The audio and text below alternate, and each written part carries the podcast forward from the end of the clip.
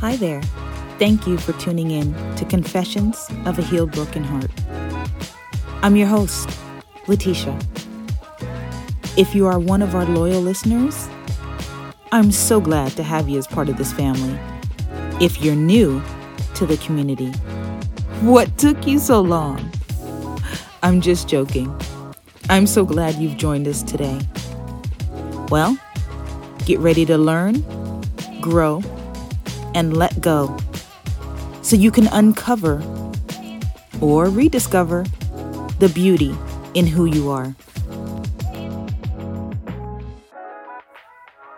We all have felt overwhelmed at times, taking on more than we can realistically handle. Sometimes it's because we refuse to say no. But the problem with that is that it can impact your body in a negative way your body, your mind, your emotions. And I understand that with all the hustle and bustle of life, a person's joy, happiness, and peace of mind can easily get buried underneath it all.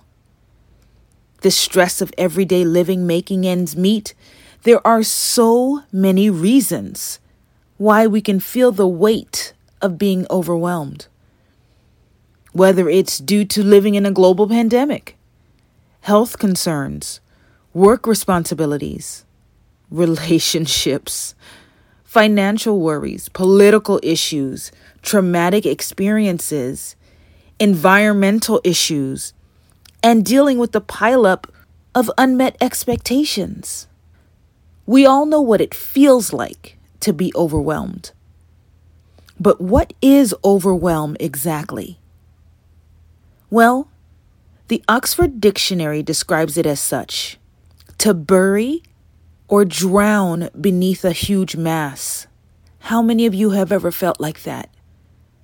Like you're drowning and you're being buried by all of these responsibilities. I know I have. Another description is defeat completely. To give too much of a thing to someone or something to be inundated, to be too strong for too long, to be overpowered.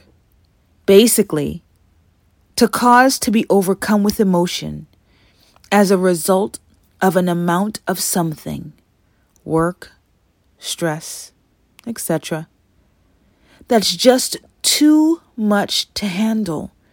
It's feeling like you have too much to do and not enough mental energy and emotional capacity to do it. Now, it's normal to feel this way from time to time.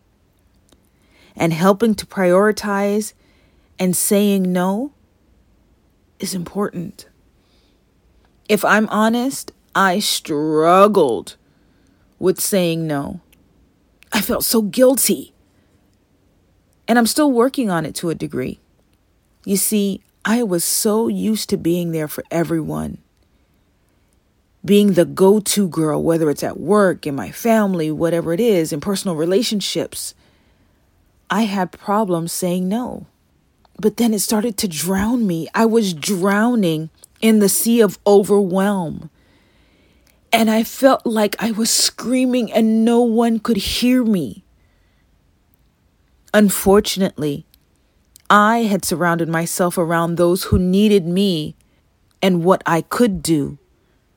But they did not have the capacity to pour back into me. And so I had to realize I had to adjust my circle. In addition to making adjustments within my own self. You see, sometimes people don't have the emotional capacity, the financial capacity, the physical capacity to really support you or help you or communicate with you. And if that's where they're at, that's where they're at. You have to let things be what it is and what it's not. And I had to also learn how to stand up for myself. Stand up for myself without feeling guilty, without the need to operate in a savior complex. It was like, well, I've been let down in the past, so I don't want other people to feel this way. So I'm going to be there for everybody until certain people started to drain me. And so I had to take a step back and set up boundaries.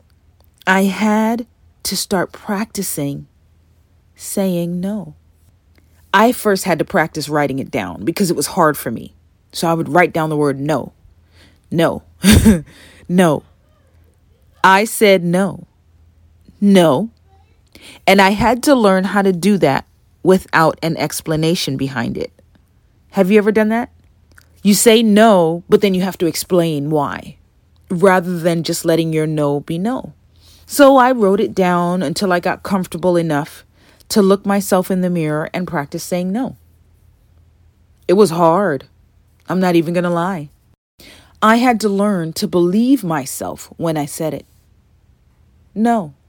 And I had to keep doing it until I worked through all those insecurities of if I say no, then will they still value me? If I say no, will they still be my friend? If I say no, will they still love me?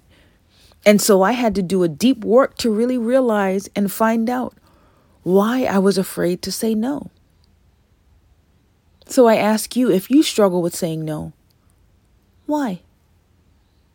Find out why. I remember the first time I said no to someone, I was trembling. I had to practice what I was going to say and how I was going to say it, and I had to try to guess their reaction and have a comeback for it just in case. have you ever done that? You play out the whole scenario in your head and prepare for every potential outcome. And half the time, it doesn't even go that way. So, in this situation, when I said no, afterwards, of course, not in the person's presence, I cried. I had felt like I let myself down, that I let them down, I let their expectation of me down, and I had a fear that they would walk away.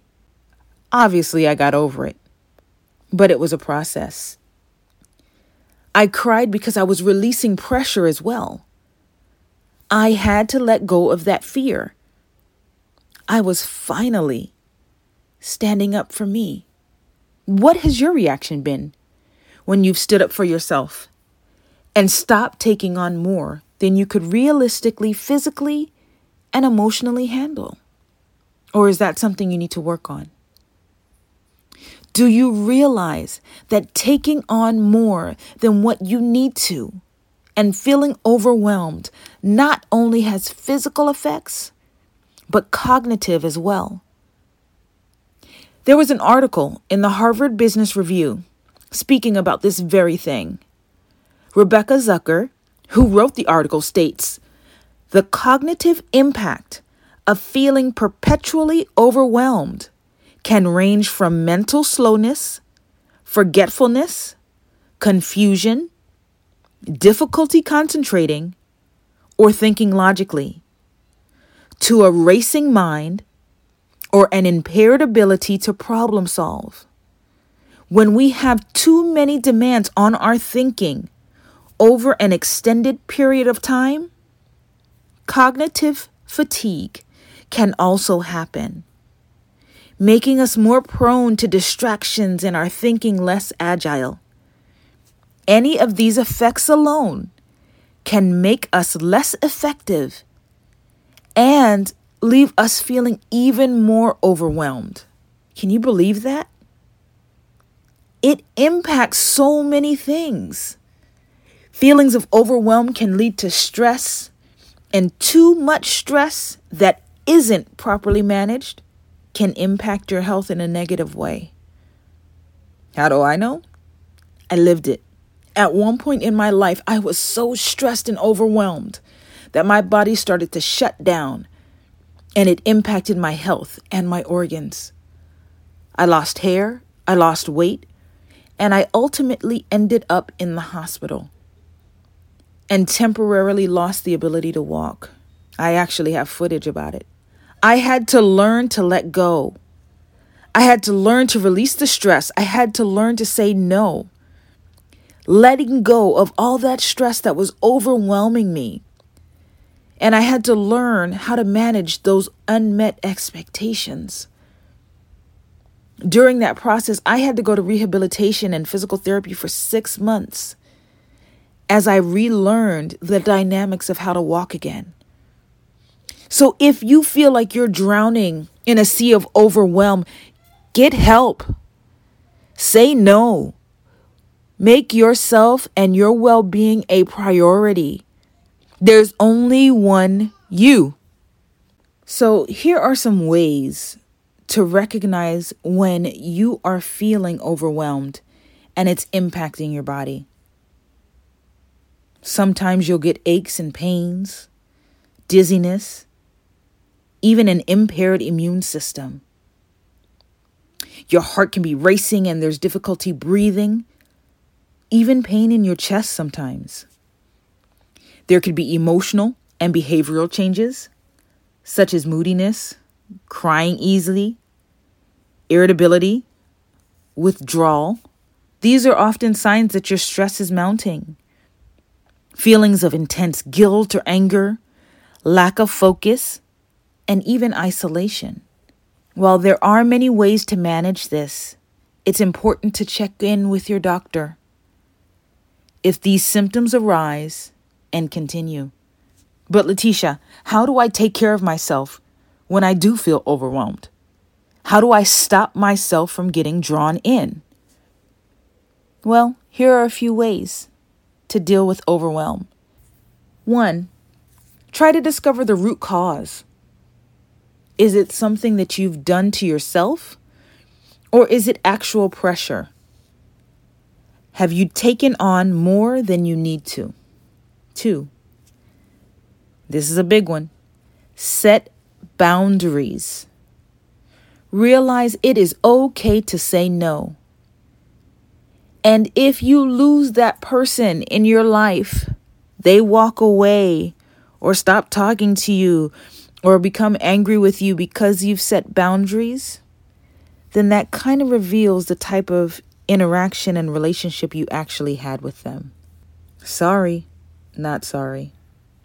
You have to protect your mental and emotional space. Number three, instead of focusing on the length of your to do list, concentrate on an activity you can do at this very moment, something that you can control. Number four, be honest with yourself and what you can handle. You don't always have to be Superwoman. You don't always have to be Superman. It's okay to say no. You don't have to carry everybody's load. You don't have to carry everybody's weight. Number six, take time to relax. This helps minimize muscular tension. Number seven, one step at a time. Let me say that again one step at a time. You don't have to conquer it all. It doesn't have to be done all at once. Perform one task at a time. Create to do lists. Set up a schedule that allows you to tackle each task. Whatever needs the most brain power, schedule it. Whatever needs the maximum amount of your energy, schedule it.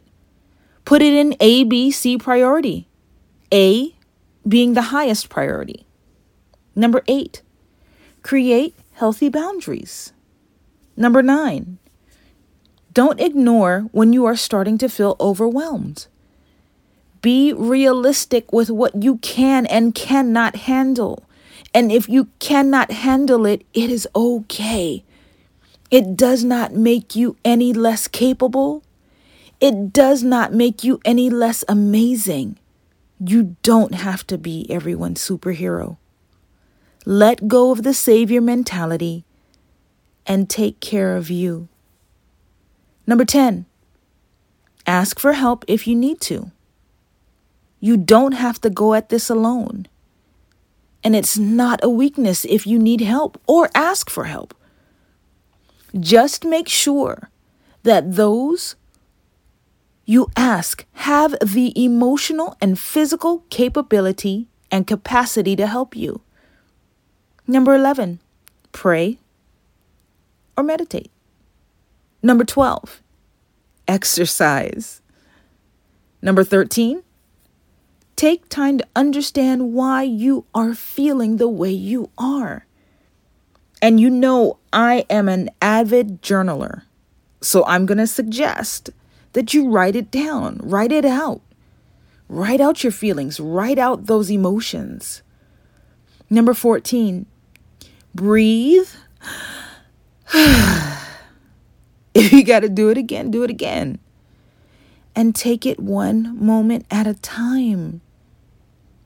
Learn and incorporate breathing exercises and techniques. Number 15, I said it before focus on what you can actually control. Number 16, delegate, delegate, delegate. It's okay to give up control. Let others help you. I know, I know, you like things done in a particular way. But don't you think it's time to allow people to help you and be there for you and take some of this stuff off of your plate? I know as moms, we are guilty of this. We feel sometimes like we have to conquer it all, take care of it all, be there for it all, do it all. But it's okay to have help. It's okay to give up control. Giving up control and asking for help does not diminish your value, your worth, or your impact. 17. Be kind to yourself. Come on, show yourself some grace. And finally, number 18. Write it out in your journal. You know how we do here. We write it out. Make a list of things or situations that make you feel overwhelmed. And then next to it, Write out what you can do to minimize the stress or the feeling of overwhelm concerning what you've written down. Isn't it time to be able to breathe again? Thanks for joining us. I hope something was shared that'll help you along this journey. Please don't forget to share this episode with someone and leave a review. You can also follow us on Instagram at Healed Broken Heart. Once again, that's at Healed Broken Heart. I look forward to chatting with you next week.